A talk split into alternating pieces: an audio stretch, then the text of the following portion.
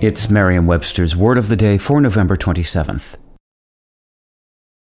Hi there, it's Julia Louis Dreyfus. You may know me from my podcast called Wiser Than Me, where I talk to older women and get their wisdom from the front lines of life. I was amazed by how many people told me our show made them look forward to getting older, which is why I'm here to talk about season two of the show. Sally Field, Billie Jean King, Beverly Johnson, Ina Garten, Bonnie Raitt, just to name a few. All hail old women. Wiser Than Me season two is out now from Lemonada Media.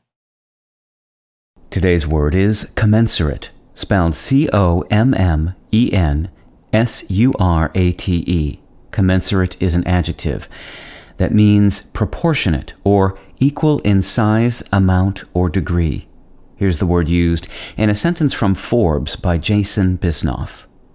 Nationwide was originally founded in the 1920s as Farm Bureau Mutual Automobile Insurance Company, with the idea of offering farmers automobile insurance that was more commensurate with their driving habits at a time when many were being charged similar rates to their counterparts in densely populated urban areas.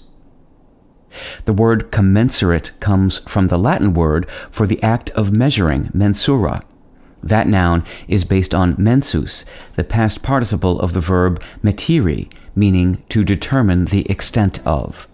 With your word of the day, I'm Peter Sokolowski. Visit merriam-webster.com today for definitions, wordplay, and trending word lookups.